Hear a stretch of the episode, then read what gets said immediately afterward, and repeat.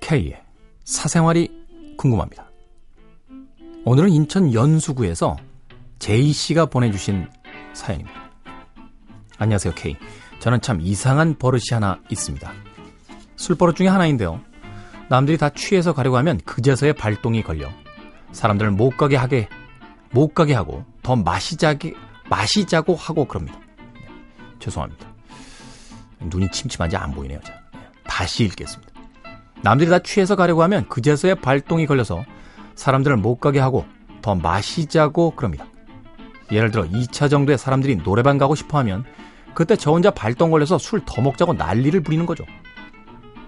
그래서 사람들이 저 때문에 술 마시러 3차 가면 그거 마시고 또 노래방 가자고 난리쳐요. 아, 이분이, 이분이 말하자면 이제 한 시간씩 늦게 도착하는 거지. 한 시간씩. 에이. 회사에서 회식할 때도 자주 그럽니다. 그래서 미움도 받고 때론 사랑도 받아요. 요즘 생각해보니 제가 이상한 사람이 아닌가 싶은 생각도 듭니다.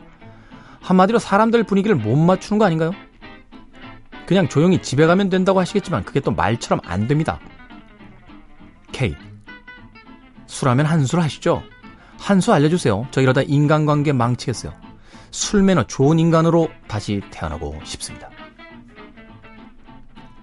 인천 연수구의 제이씨.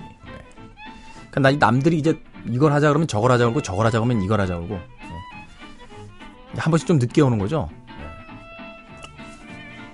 뭐 여러 가지 방법이 있어요. 뭐 1차에서 이제 남들이 한 잔 먹을 때 석 잔씩 먹어준다든지 네. 아니면 뭐 저녁을 굶고 빈속에 먹는다든지 네. 근데 몸에는 다 좋은 방법이 아니잖아요. 응? 그죠?